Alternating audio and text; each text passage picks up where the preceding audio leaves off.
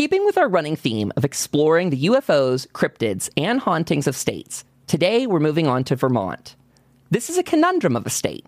It has the most UFO sightings, but it has some of the least reported and documented cases. As we dive into those peculiarities, we're also going to take some time to define UFO organizations that we've hinted at before. We also have a Betty and Barney Hill upcoming connection, so stay tuned.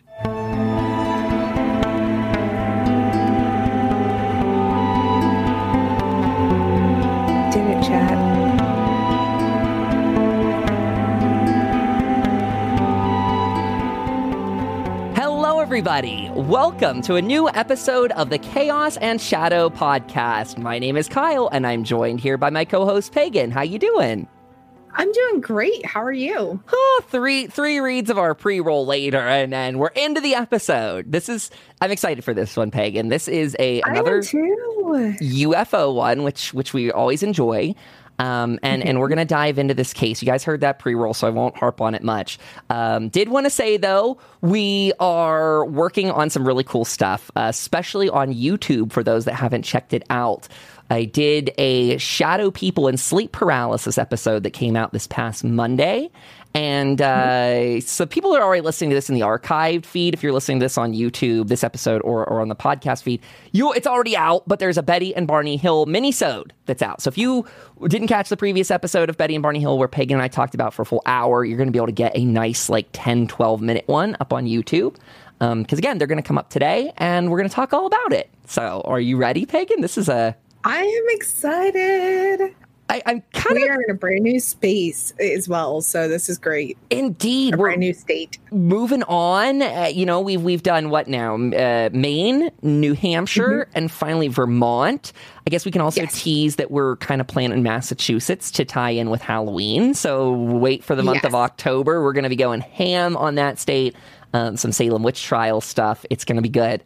But uh, diving into this one, this was so fascinating, Pagan, because I'll just say, search results on Google for UFOs related to Vermont, they, they don't exist. There's there's such little information that it reminded me of going back to Maine for a second, where we just struggle to dig into quality cases. And I'll set this up in saying it's interesting because according to I guess a lot of mainstream media are uh, people picked this up, but we chose one mm-hmm. from USA Today that quoted Vermont as the best place to look for UFOs. At least it's the best place in the northern states. They gave it the full crown jewels, though. Like they were like, if you're going to find Yeah. it, Vermont. That's kind of strange, wasn't it? Like the lack of info. That is really strange. The, and you know, you and I talked about this a lot when we were doing our research for it. That you know, we're sitting there and we're trolling through Google and we're trying to find these cases and all that, and there just was nothing. Not a blip on the radar. Nothing. yeah, It was quiet, like unusually creepy quiet. And it makes me wonder if this goes back to something with the kind of the same idea as Maine. We talked about the low population. Um, we had talked about all these different like little reasons that might hinder some UFO reporting. Um, this is one that should actually help in in the reporting. It's sad that it doesn't lead to much more detail being shared, but I like that the USA Today article actually showed what amount of households are without internet per state. Um, it's something I only got to look at a very very small um, bit in this, but basically Vermont only 13% of their population without internet. That's the 23rd lowest state uh, in terms of you know Uh, having an internet connection there. So a lot of people are connected. You know, there's some states that are upwards of mm-hmm. 20 plus percent of the population. So they've That's got a lot of internet connection. Maybe that's why we were seeing such a bulk of reports, but then not someone to follow through and investigate deeper. Yeah, that was the one thing I really didn't like about our research is there were so many reports, literally hundreds of reports, mm-hmm. chat. And the the weird thing about it was that we just could not find any news articles, not even really any government kind of stuff to back anything up. It was just somebody had taken the report and basically did the whole kind of X Files kind of thing, which is interesting. We have a tie into X Files here in a little bit, but we'll get to that later. And we do. But tying it to X Files, they just kind of shoved it in some, you know, filing cabinet in the basement, well, virtual filing cabinet in the basement of the internet, and just was like, eh, whatever. Nobody's going to want to see these. Moving on. You are not wrong. I, and I will I will call out here that USA Today and um, some of the others that picked this up all did some little math on their own part where they kind of took into account total sightings versus population versus mm-hmm. all, all kinds of different things like that. Again, the internet without or households without internet. So they did some math, but it, it just surprised me. We actually stumbled upon the National UFO Reporting Center uh, we came across a big list of theirs where it was very mm-hmm. up to date. I mean, they're still actively doing it. I think the latest one we had seen was like August 20th. We're recording this on September 3rd. Right. So it had been updated within the last two weeks. And there were tons of reports broken down by what type of craft, uh, I mean, locations, all that good stuff, timing. Mm-hmm. And then they would include some anecdotes, some other information. But there it sits as just like kind of a one liner, just a one off, no no follow up, and that's that makes me sad. Yeah, it really did make me sad, and the the thing that kind of bugged me. We'll actually talk about a couple of those reports that we found that kind of had some meat on their bones as we were talking while we were doing our research. Mm-hmm. A lot of the claims didn't have any meat to them. There was no follow up. There was nothing, you know. Yep. And don't get me wrong, I completely can understand why there was no follow up because if we actually look at the estimated cost for to run, I think just the website. Uh, yeah, I don't know was, if this is just website. I'm not sure. This one might be more. I'm just going to preface that. I think this okay. is the whole well, organization. The organization as a whole was uh, roughly about five hundred to five thousand dollars a month, mm-hmm. which is a lot of money. And, and that's so, the National you know, UFO Reporting Center too, specifically. Yes, that is correct. And that organization they probably get, I would say, hundreds of sightings a month. Yeah, across the U.S., maybe even the world. I don't know. Yeah, but I think I they may sure just operate here. I think they're just U.S. because they're the national UFO reporting center. So okay. they'd, they'd probably throw in some other names if they're going overseas. But yeah, so we looked into their background a bit. Davenport, we're full disclosure, we got this off of Wikipedia. They had this nicely put together that Davenport, the, the founder of National UFO Reporting Center, the one that's leading it currently, says that, yeah, estimated $5,000 a month of cost. So and it's entirely funded by him. There are other donations, but there's no true funding mechanism. So when we talk about these organizations, and we're going to dive a little bit more into NICAP today, when we've teased before, um, they are very hard to run because our government definitely doesn't support them and maybe even tries to screw with them and, and kind of just get in their hair and make it hard you know, you've heard the, the term like government spooks who are out there, you know, CIA spooks, people that go around and give misinformation, they, they mislead. Um, and there's been serious cases. We're going to dive into one I, think when we cl- kind of get closer into the central U.S., but there is a man who was kind of driven crazy by. Uh, I think there were people from the FBI. Again, we'll touch on it later. We'll tell a whole story, but like they've got some seriously bad cred under their belt as the government in, in messing with those in the ufology field. So, mm-hmm. yeah, it's it's a tough one. Without further ado, though, let's let's kind of tie some things together. We're going to be doing it, some housekeeping too. So, an interesting find for Vermont was a Betty and Barney Hill tie in, and that was East Mountain, which actually served as a radar uh, location. It was United States Air Force North Concord Air Force Station. Uh, it was ground based radar, like I was saying, and it was built in 1955. It later got its name changed to Lyndonville Air Force Station in 62 and closed one year later in 1963. The cool thing is, that station was in operation when the Hills were having their UFO sighting slash abduction in New Hampshire. Mm-hmm. And even more on the nose, that Concord reported an unidentified flying object sighted in 1961, just a couple hours before Benny and uh, Betty and Barney Hill saw the UFO. So yes. that's wild, and it stayed on the radar for 18 minutes. Hmm. That yeah, that's wild, pagan. So, I mean, I'm also a little bit, I, I, remember seeing a bit of this, but I feel remiss that we almost didn't mention it before. Uh, but this part gets so excluded often. Like I don't see the East Mountain facility brought up as much when you start looking into Betty and Barney Hill.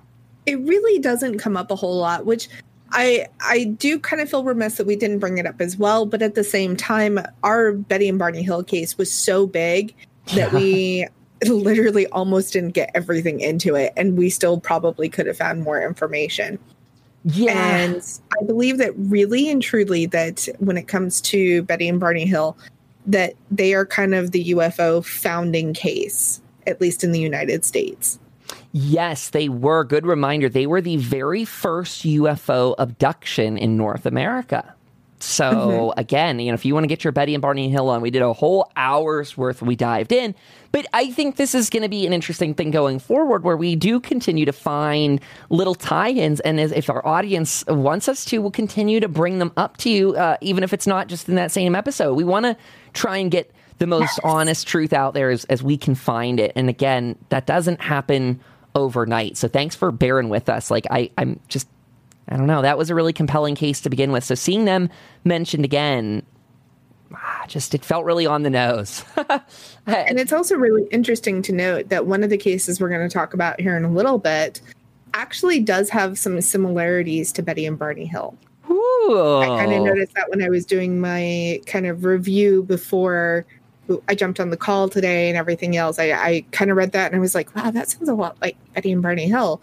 So we'll talk about that in a little bit, which I'm excited to talk about. Me about. too. Let's let's next get let's transition because we're we're working through. You know, we kind of talked about uh, very briefly. You know, we talked the the National UFO Reporting Center, but let's talk a predecessor uh, to that concept, which is NICAP. We brought them up in the Betty and Barney Hill episode, but I didn't want to give you guys information when I only knew the basics. I think at the time I said, "Oh, it's Blue Book adjacent."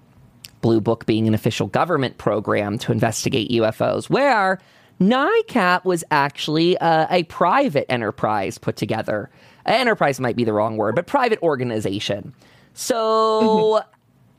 NICAP stands for National Investigations Committee on Aerial Phen- Phenomenon, and that was founded back in October 24th of 1956 by inventor Thomas Townsend Brown. Now, this was by no means a good, safe launch of a program because they almost immediately got into financial troubles. Uh, I, I, should say that this also had a really prestigious board of governors, including Donald Keyhoe, who again is going to be someone we talk about in the future. Uh, United States Marine Corps retired, and then the former chief of Na- the Navy's guided missile program, uh, Delmer Fahrney of the U. Uh, what's that? United States Navy. United States Navy. All these acronyms all of a sudden just threw me for a loop.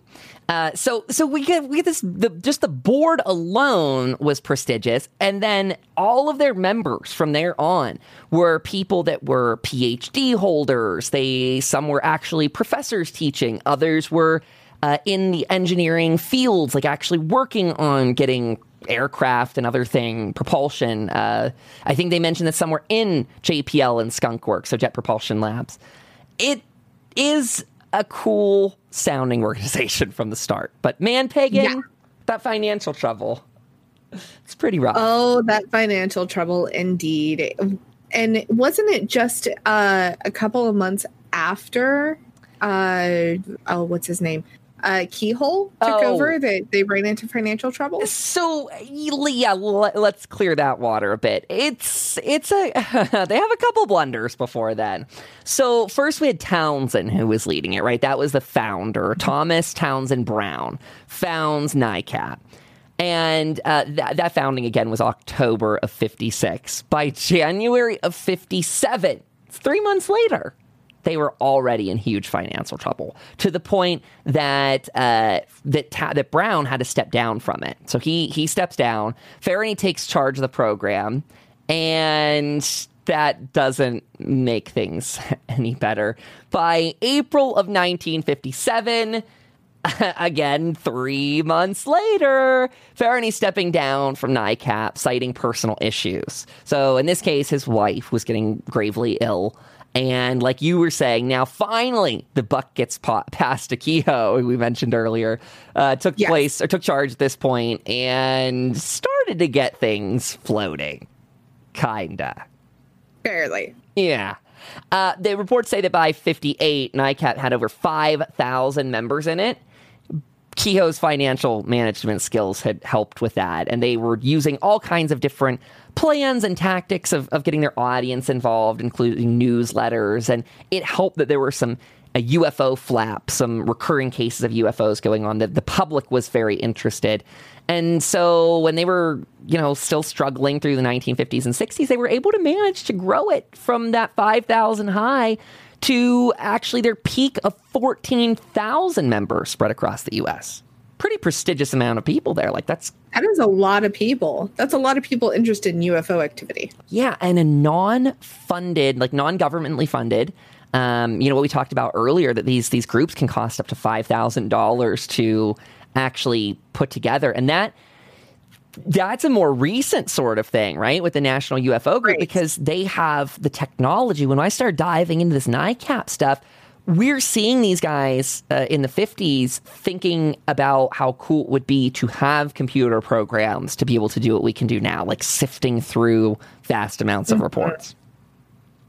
And yeah. you know, it's interesting to also think about during that time period. Yes, there were types of computers, but the, like the computers were not readily available. Like we have in my household alone, we have four computers, not including cell phones, not including gaming consoles, and just computers. That's four computers in my household. And to think that these guys were not using computer technology, instead, they were boots on the ground digging through all that information. I mean, I couldn't even imagine trying to do that kind of research with boots on the ground. Yeah. It would be cool, but man, would it be just crazy. So uh, this is a cool one, Pagan, because this isn't even in our like it's in it's in our notes, but I didn't I didn't blow it out in there. But I I, I read through this amazing CIA document that is up on mm-hmm. CIA.gov where they talk about this is CIA reporting on NICAP. They went through and did a full organizational breakdown, even hand sketching here at the very end. We'll have these all in our show notes and stuff so you guys can check it out on your own too in the feed. Uh, but they've got like hand drawn organizational diagrams and stuff, but basically went on to say how impressive of a. Uh, like the CIA was just impressed of what an organization these guys had put together on their own. They had again, those PhD holding and, and those that didn't have PhDs, like many of them had some degree of college education. Uh, others all had, they, they all had some sort of credential, I guess is the way to put it. They've worked in the field or otherwise. Then on top of that, they've all been trained through NICAP's own reporting mechanisms. You know, they, they've got them mm-hmm. recording it in a standardized way. And then finally, what I thought really stood out was that uh, they were having people in about an hour. Like these people, when they signed up, they'd have to at least be willing to go 50 miles from their location to an hour. So, like, they were getting committed members who are willing to get in their cars, get out there in the field, talk to people, actually record this stuff. I'm seeing at one point here in the notes seven PhDs within the group, two masters of arts or science degrees. I think it's 23 wow. that have like bachelors or some other kind of equivalency. and then so on and so forth. We got physical scientists, engineers, college professors, specialists, doctors, technicians, computer programmers, and businessmen. Oh, pilots, 35 to top it off. 35 pilots that were like, yes, I'm down with the UFOs. Let's do this. Yeah. So, like, I. It, I don't know. I guess this is a coming together and talking about, again, a concept we wanted to share with you guys before, but just to talk about how sad it is to kind of lose some of these groups and how um, as we go forward and continue doing this podcast to kind of set some people up to see why now, still in 2020, we're just struggling to match together the huge amounts of reports, the mm-hmm. follow up that needs to be done to really validate a story, and the crushing economics that, that go along with it. And Agreed. If you let me, I'll, I'll kind of read you guys out on what happened in NICAP because their their end is is a little bit of a sad one here. It is sad. So again, pulling from our, our friends over on Wikipedia that we tracked back again. They talk about these same things in the CIA document here, but I liked like how this was summed up. So again, a little after the 60s, um, they say by now the organization was all but paralyzed by infighting, including unsubstantiated charges that the CIA had infiltrated NICAP.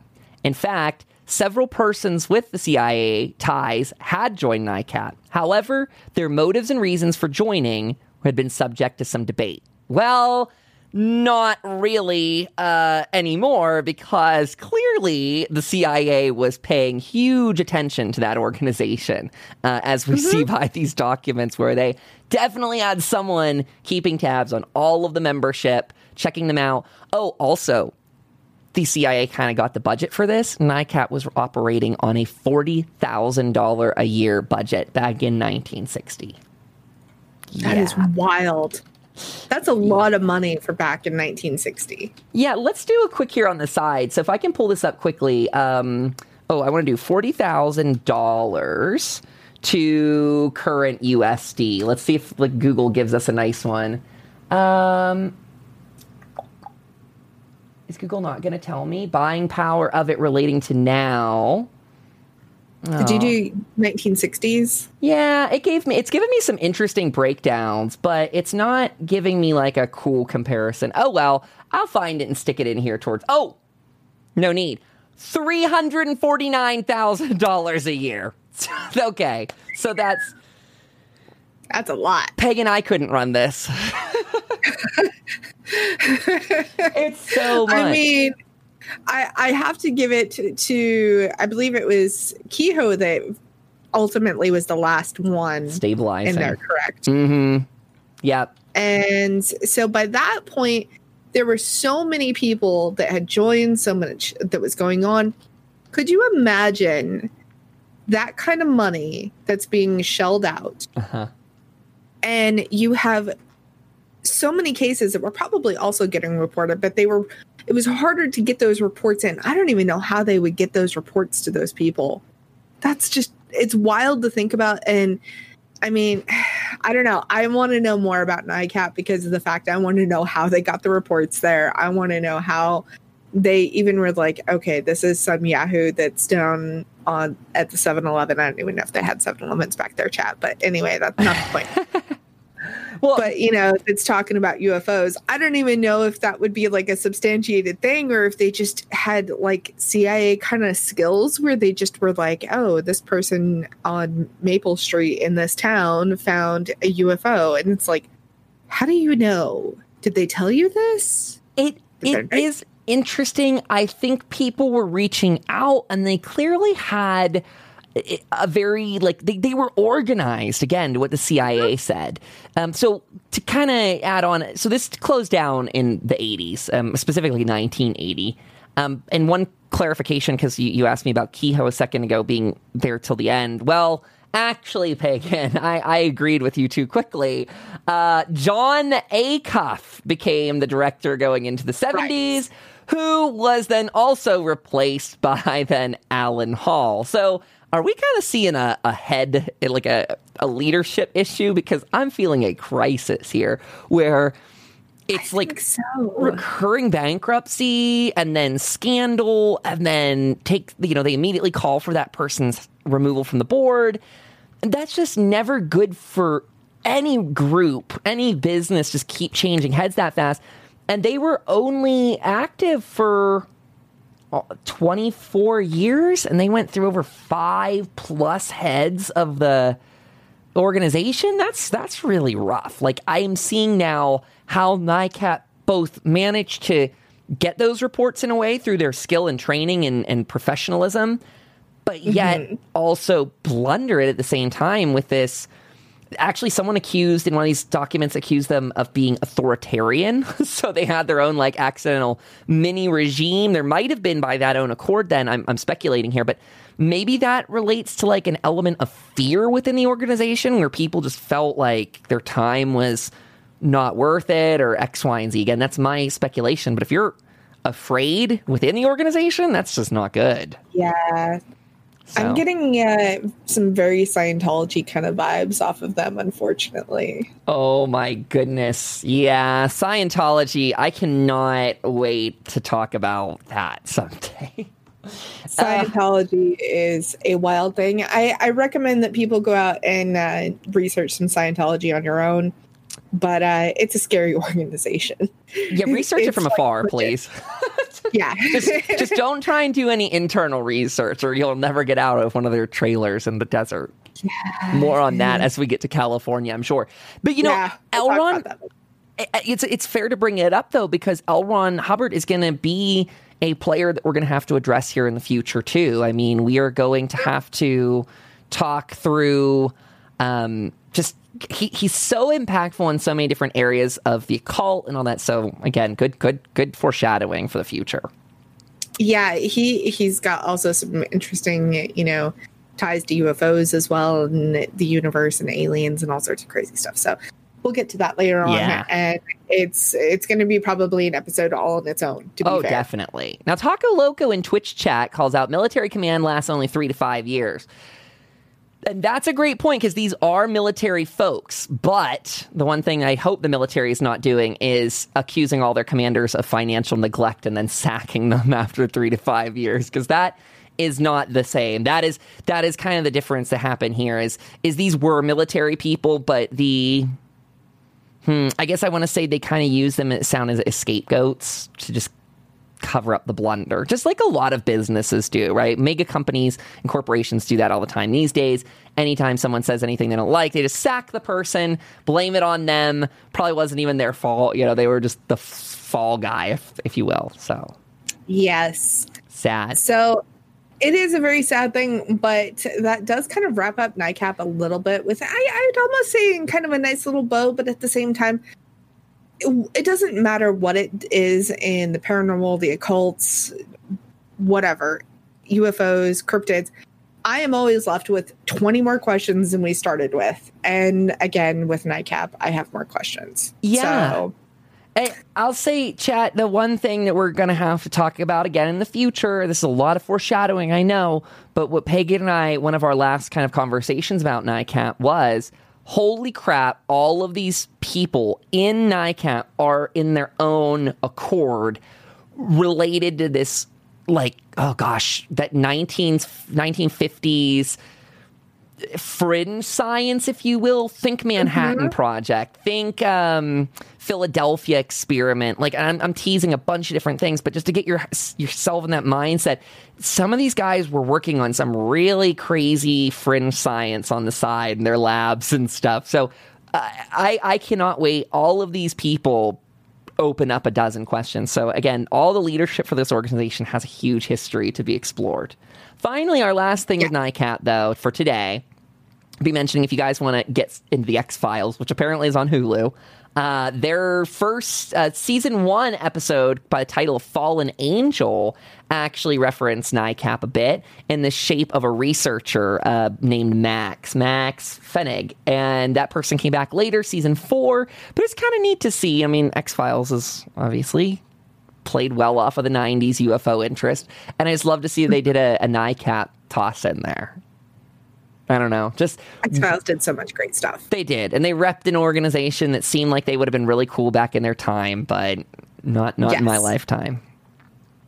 Yes, and uh, if you haven't watched the X Files, if it was before your time, it, like Kyle said, it is on Hulu. You should go watch it. Mm-hmm. It's definitely great TV for the '90s. Yeah, and then Pagan, do you want to? You pulled us out some stories from these are from the I National. Did pull out some stories. You got these from the National UFO Reporting Center. Is that right? I did. I oh, did. Uh, so I'm gonna. The first one's kind of long, so I'm gonna break it up a little sure. bit, and we can kind of talk halfway through because I want to point out some interesting stuff that very much reminds me of Betty and Barney Hill. So uh, this took place in Burlington, Vermont, and it was around 11:17 p.m. This gentleman and his wife went out for a ride.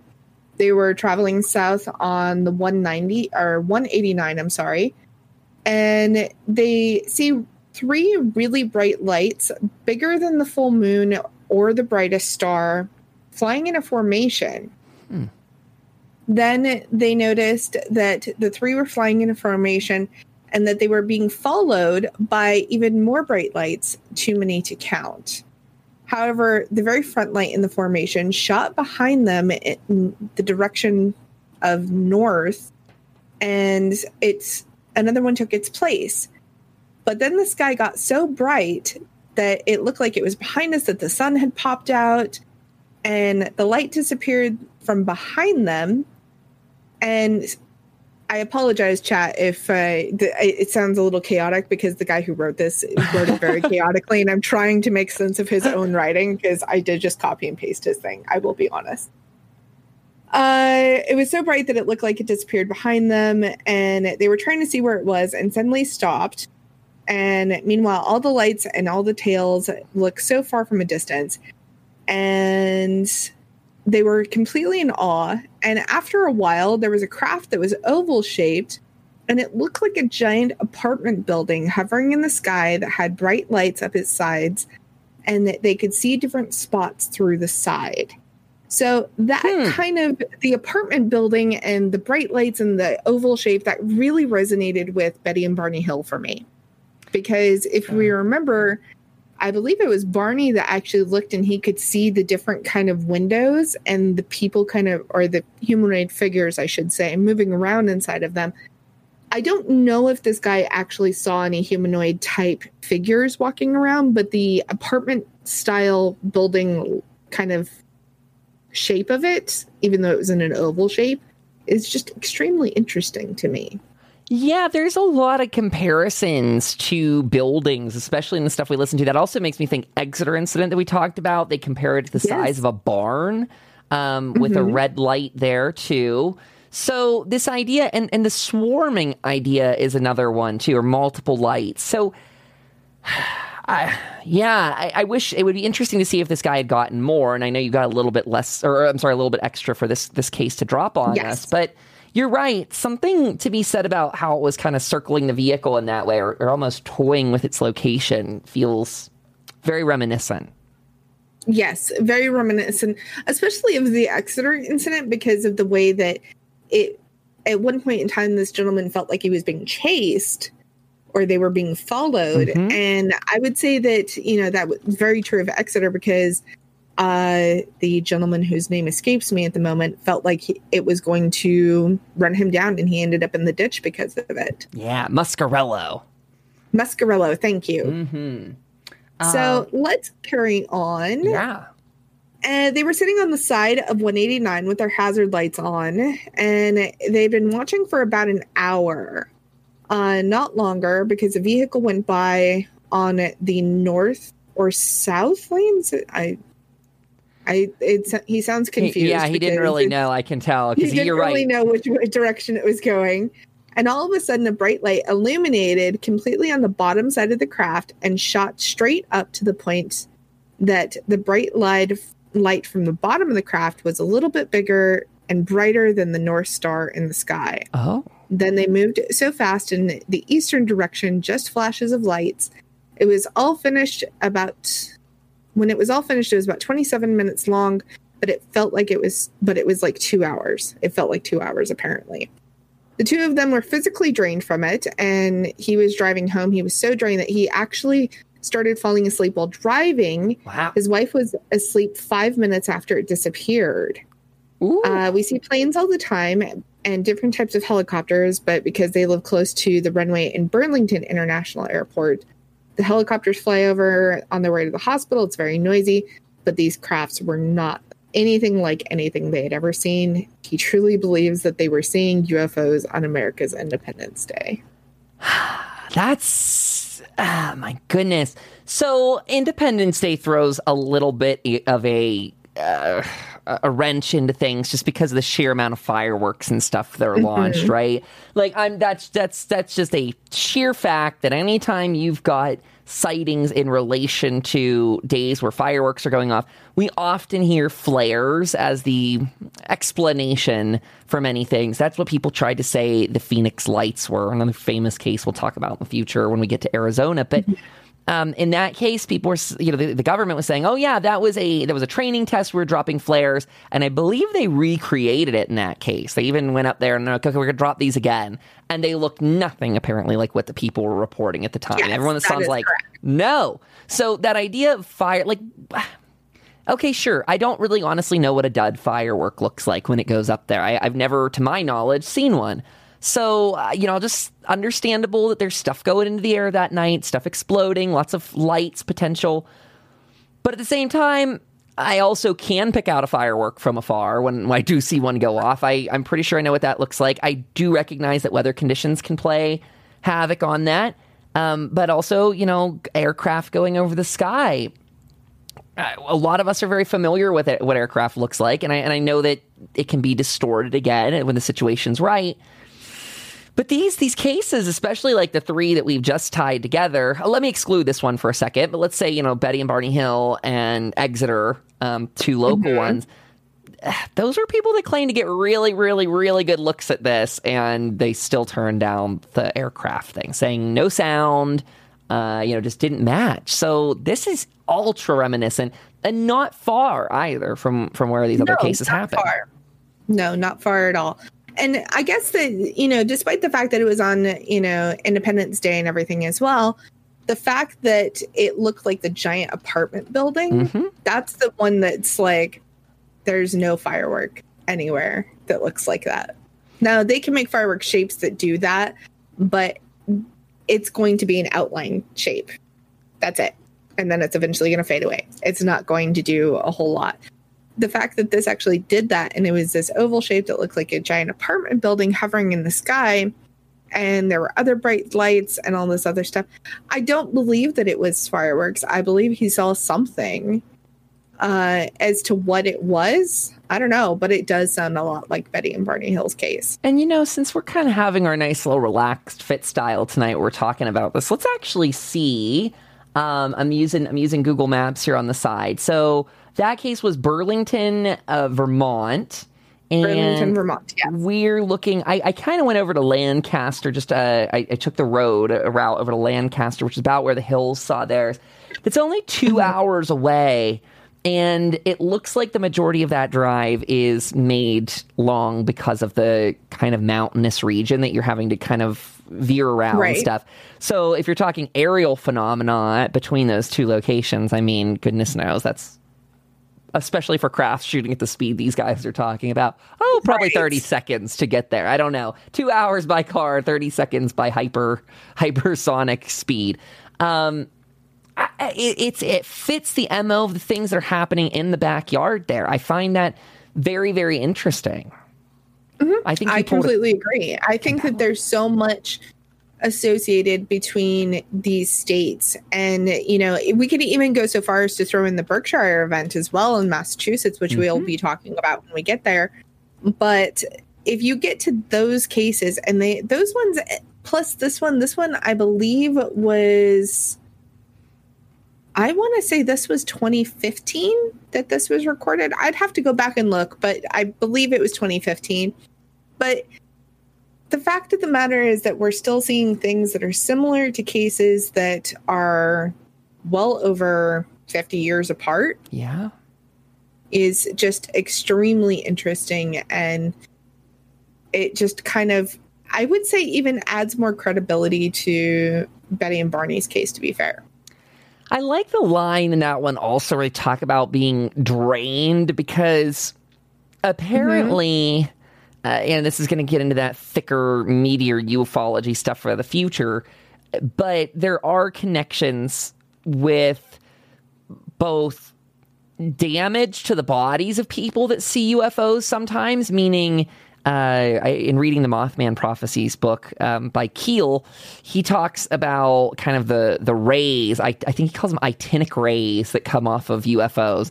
I admit that's a little bit above my knowledge base, but it's he equates it to being zapped by UV radiation. So those that are looking at a UFO may actually have conjunctivitis the following days, where their eyes are all puffy and sore and stuff. So this kind of weird physical manifestation. Um, that's that's where Keel was talking about damage to the body, but then there's other cases that kind of talk about how it might be kind of it might be using your energy to mm-hmm. manifest. So feeling drained afterwards. I, I guess I guess for those that are just nuts and bolts thinkers out there, this might be a foreign concept of UFOs, but okay, we've teased it before. Not everyone believes they're physical metal crafts flying around the sky. Some people think yes. they might be more psychically inclined or energetically driven. So I don't know. And you know that energy drain also is not just a UFO alien type phenomenon. We see that a lot in the paranormal type phenomena as well where a spirit will basically use your energy and drain you of your energy and other energy along with like electronics and all that to manifest yes or to communicate or to do something and so is it so far as to say completely out of the spectrum that aliens could do the same thing i don't think so i think that they in some ways there's you know kyle and i you and i have talked about this before kind of behind the scenes that perhaps they're all connected in some way, shape, or form. And this is kind of one of those things that kind of really puts that nail in the coffin, so to speak, of saying that yes, they might actually be connected. Yeah, I think they that's like the ultraverse or something like that. The su- super spectrum is another part, another term for it. This is again, I'm pulling on my uh, John Keel knowledge here, Mothman stuff. But that's a fantastic. Uh, I, I really think as we dive in and get deeper into UFOs, we keep going doing our state by state thing. I think we're going to, you and I personally, and our audience that are just hearing this, our goal always being to bring stories to your attention that that many of these cases you can just go through your life being like, yeah, I know a couple UFO stories and that's fun. But there's so many of them out there, and some of them are really well documented, or at least have some very compelling information, whether you're a believer or not. Um, I think it's fascinating because it does make you scratch your head and go, wow, that's weird. Like you said, how do we have these cases for over 50 years that are manifesting the same results, the same stories, same details, and yet mm-hmm they are still have no explanation.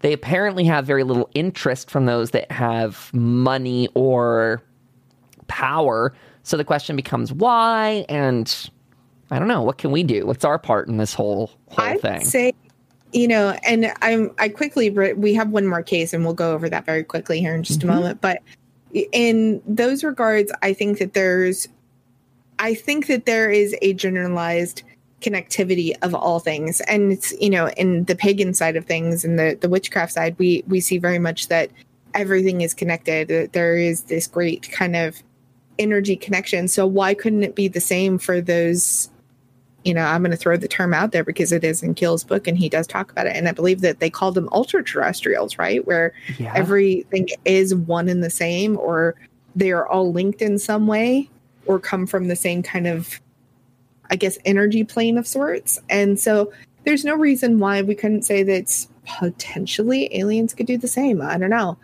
Uh, but before we run out of time, let yes, me please. let's talk about this other case really quick that also has more ties back to Betty and Barney Hill and the Exeter case. So this gentleman uh, lives in Eden, Vermont. He and his wife on August 13th. It was a Sunday and they were outside uh, with their three year old daughter. Uh, and oh, I'm sorry. They on Saturday, August 15th, there's three different dates in this thing. I didn't even realize. I apologize. August 15th, approximately 9 10 p.m., from the northwest, uh, where the Big Dipper would be, uh, noticed a bright light coming towards him from the two bottom stars, making the base of the Big Dipper pop even more than it would or the base the Big Dipper pot, and these this object was a massive orb with no sound whatsoever. He knows it wasn't a plane because there was a few that had flown over with their standard red and green lights and the sound of jet engines. Jola, his wife, was inside. He was calling for her, but some reason she couldn't hear him, even though all of the windows or most of the windows were open. He ran inside and to call her out to witness this, but she still couldn't hear him as if his voice was muted. He quickly grabbed his camera and went outside to snap photos. Hmm. So what's this again? I ran inside to call her as a witness, but she mm-hmm. still didn't hear me, almost like my voice was muted. Mhm. that stuff gets interesting. I have heard.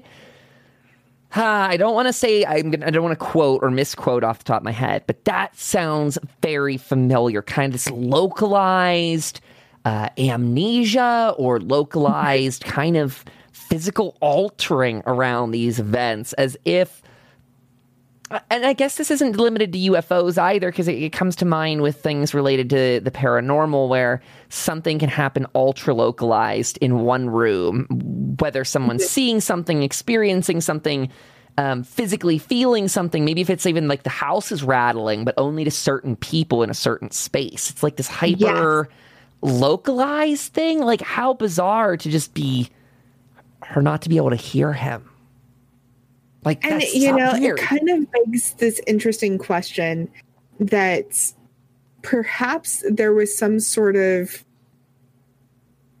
I guess it's more of a theory than a question mm-hmm. that perhaps maybe he was actually still outside and he was thinking he needs to run inside and was kind of seeing it but they were not at, he he wasn't actually doing it but going forward i didn't actually put it in the notes he actually did take photos and all that. So he did submit them, but they were not visible to the public. They were only visible to this uh, oh, organization. Really? The National UFO Reporting yeah. Center, huh? Yeah. I didn't know he that they. Huh. Well, that's kind of cool that they were out there. I mean, uh, hearing that he grabbed the camera makes me think he actually went into the home, unless he had that camera on him. Yeah, I believe so too. But it's just it's an My- interesting thing that you know you kind of hear about these people that are like, oh, I did this, and then they never actually did. They're still standing. Ah, uh, yes. Oh man, this is why the UFO sort of thing is so hard to put together. Uh, and I hope that's kind of what we have showed you guys this episode is just how different the experiences can be. And when you're getting them on the scale that NICAP or this other agency, I mean, this other group's running on a shoestring budget of $5,000 compared to what we say, NICAP's like 2020 mm-hmm. fee of about 350K a year. Woo-hoo! Yeah. That's a lot of money. So I guess technology has maybe helped downscale some of it, right? That we said we talked about how NICAP wanted to use all this cool technology and and this UFO group is is getting to use some tech. I don't think to the degree. I, am doubting that the UFO Center has any sort of really algorithm or program attached to it. I get the feeling it's just boots on the ground again, kind of like a very sh- skeleton crew putting it together. Maybe not the expertise needed, yes. not to the scale of NICAP. So I wish we were exploring these. Like, I wish we had people to go out there and do it. And hopefully someday, Pagan, you and I get to do that and go follow up on I some of these so cases too, as well. Because, like, these people, I would like to see those photos. I would like to talk with these people because I would really like to get kind of almost a read on that guy to kind of see if his wife actually did hear him or she was doing that whole wonderful marriage thing of you're just spouting off nonsense. I don't even hear you. I'm ignoring you. Selective kind listening. Of thing. And if it does happen, if those of you who are married out there, you know what I'm talking about. It does happen. And uh, so at that point in time, I kind of curious if that's the case, if she actually didn't hear him, or if perhaps maybe she has hearing issues. That could be another thing. And didn't know about it at this time, or didn't realize her hearing issues might have been so bad. So I don't know. I would like to talk with both of these people and learn more about them, especially the first one because his was a bit chaotic. And I'd like to kind of get a more I guess down to earth kind of analysis from him as well. Yeah, by the way, as someone that has like these notes right in front of me, Pagan was a real champ reading that out loud. It, it sounded I was a little bit confused hearing it, but holy crap, I mean, it it is written in a very like it was all over the place a bit, especially when he didn't know which was north and south. And I mean, I get that that's part of it. We're not making fun of the the person. It, it's just it's a chaotic event when you're trying to get this stuff recorded um, we I think we talked about this on air last time, but I guess this is, um, if we didn't, this will be our takeaway. Remember, everybody, if you're trying to catch uh, UFOs or any kind of footage, documentation is so so so important to the point that I, am kind of working. I forgot about this, Peg, and I had in the works an article with some best tips and practices that I want to get out there for people because we see a lot of things um, on YouTube and the like where people are recording it and then they or they're recording mm-hmm. with a phone, a modern, nice like iPhone or Android, and then they just it, they lose focus on it by turning the camera themselves. They're probably getting distracted in the heat of the moment. But the danger to that is anytime your your your source leaves the field of view on your phone, it's very easy for people to edit and manipulate, put cuts in there while the thing's away, and then you know, and we've seen that too. You and I have debunked some videos that eh, aren't super realistic about it. So when people can, if you guys ever have a strange encounter, first thing to do would be collect yourself. You know, realize what you're seeing is strange, but also remembering that wow, you got this amazing phone that.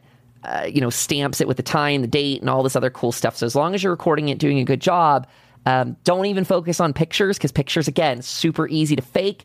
They're not worth much in the. They, they, I hate to invalidate photos, but they're not that. They're so easy to manipulate. So just be yes. try and get as much succinct info as you can and back it up too, because a lot of these stories end with people saying we had really good evidence and then it disappeared. So use those clouds, use those USBs, you know, get them out there and save in multiple formats. Uh, and I think and that you can only submit it to Chaos and Shadow. Yes, that that brings us into the wrap up to say. You shameless guys, plug. totally shameless plug. Go over to chaosandshadow.com. Submit your stories using our submission uh, at the form at the very bottom of the page. Um, that thing is really, really amazing. We get your stories. There's an option if you want to have us share them or not. I was thinking, mm-hmm. Pagan, we should probably change that to if people want us to share their names with it or such, because some of these cases are just absolutely fascinating, and we do not need yes. to, you know, link their their person to this case, but just to have these on on hand is very interesting because what you guys are submitting to us really resonates with a lot of just different cases. So if you go to do it, also include what your you know location is and all that other stuff, so we know where in the globe you might be experiencing this. Um, also, yes, would you like to tell them a bit what's going on on Patreon lately, Pagan? Oh my goodness. It's busy. There is so much going on on Patreon. We have the $5 roll mm-hmm. gets you so much great stuff. And one of the great things that it gets you actually went out today from Kyle. And that was you got to preview his brand new mini-sode on Patreon today. Yeah. And it actually launched tomorrow, correct? Yeah, so that's the Benny the Betty and Barney Hill one that I started and before we even knew that they were going to have a tie into this. That was kind of the weird synchronistic sort of thing. Um, yes, so patrons got that early today. Uh, today yes. meaning Thursday, the September 3rd. Uh, Friday, yes. that will be live for everybody and to our patrons, that was us kind of playing catch up. So in the future, patrons should get them like five days early instead of just one. But you yes, got two definitely. episodes in one week, both the sleep paralysis and Betty and Barney Hill. Boom. We also did a really great Pisces full moon tarot read, which I did, and that was on Tuesday. That was for our Tuesday tarots. And those are free on Patreon. And then for our seeker role, uh, I did an article on Wendigos. So if you are interested in the cryptid of Wendigos, head over to Patreon and consider subscribing because that's the only way you're going to get access to and it. It's so but worth it's it. totally worth it. Oh, it's such a great article. I had so much fun researching it.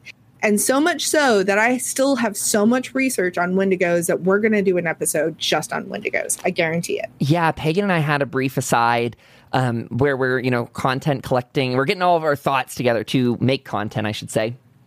And we're like, do we want to cover it in this format? What if we do it this way in the future? And I think we looked at each other and we're like, um, people are going to want this no matter what. These stories are so fascinating that if we cover one of them in an article in advance or if we cover in an article, you know, after the fact, it's just going to have we're going to have that much more information on it all. You know, we're going to have double the sources, double all the material for it. And I I kind of felt felt that when I was doing both this prep, right? Because we had the hills mm-hmm. in it, and with that mini sode. Um, just to see how much we've changed over the past couple weeks, I was looking at some of that research and I was like, oh my gosh, I need to make sure to highlight this and that and like things that had kind of mm-hmm. slipped past. So very, very exciting. I love it. I love it. And then coming on Patreon, mm-hmm. we have one more big thing. Yeah. And that is going to be we are going Kyle and I are going to be recording the bonus episode this weekend that's going to be coming out next week. Uh, yeah, that is coming out. Yeah, we won't give you guys an absolute date on that. That's to come out the week but of the seventh. But we've yeah. got new content coming like every single day, minus I think it's Friday. No, I, no, who knows? We'll let you know, chat. You're getting something new pretty much every day at this rate, looking at this schedule.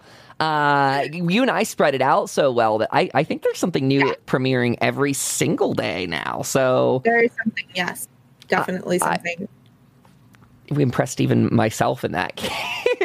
So look forward to it, chat. There's going to be so, so much. I'd also say go over, check out our Twitter, Chaos and Shadow. We would love the follows. Um, we are also running a giveaway right now. You can find that over uh, on Twitter and it's here on Twitch. We're going to include something in the show notes. But if you guys want to get a sticker from the show, um, one of the emotes we have of Louie, my dog, feel free to enter in that. That will go on for about a week, and we'll probably pull it on our next episode. So look forward. Um, we're going to be running those for a little bit. We encourage you, that'll get you through some of the steps there of following on Twitter and joining Discord. Um, we have lots of people over there sharing their stories and chatting.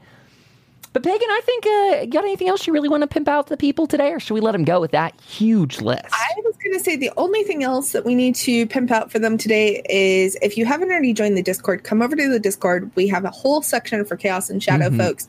We would love for you to submit your paranormal news articles, your UFO news articles, whatever you want to talk about that's in the realm of the paranormal. Definitely come talk with us over there. It's a great place for you to also connect with me and Kyle. And it's a great time. So head over to Discord, and that is discord.gg forward slash KDS, correct? Yes, KDS. Nice and easy, three letters. It'll get you here. Um, also, you can find us through the Discovery thing on Discord if you're familiar. You should be able to type in paranormal, and we should show up as the KDS fam. So keep on the lookout for that. Pagan, thank you so much for coming this week and sharing your immense knowledge. It was lovely to have this kind of breather episode where we could just kind of dork around, look up some facts and figures on stream. Uh, I mm-hmm. feel really personally good because we got to finish the NICAP thing where we teased it yes, before, and now we got to give you guys a nice rundown on that. We've also teased a lot of concepts for you guys to go out and research. So look at that. Oh, and I guess I will tap on tack on one last and say Twitch. We're live on Thursdays, 7 p.m. Eastern Time, recording the show. We're doing a sub goal here on the channel. If you want to subscribe on Twitch, we're trying to do a paranormal movie night. So if you have a subscription, if you're out there and you've got Amazon Prime, that counts as a free subscription every month. So if you're not already using that, it is well worth figuring out how. I mean, we can help you with that. You can Google it. There's lots of guides and videos and all that jazz. But that is a cool way that if you're already paying for Amazon Prime, you can drop that Twitch sub. Helps us hit our goals. Helps us stay funded. Uh, you know, growing this brand out, growing out our research. So that comes from the bottom of my heart. Thank you to everyone that has done that. We love all the people that have been supporting on Patreon. We love the people that have been watching and, and just giving us such great feedback overall. It means a lot to us. And uh, that's all I've got for you this week. There's my mushy ending, chat. So thank you all for listening. And uh, we'll catch you next week as we continue with Vermont and get into mm-hmm. cryptids, which they are loaded with. Yes. Yeah. There's so many great cryptids, y'all. That's well, gonna... I can't wait to talk about them next week. We will see you all next week. Thank you so much for joining us and have a great weekend, everybody. Yes, chat. We'll talk to you soon. Bye bye.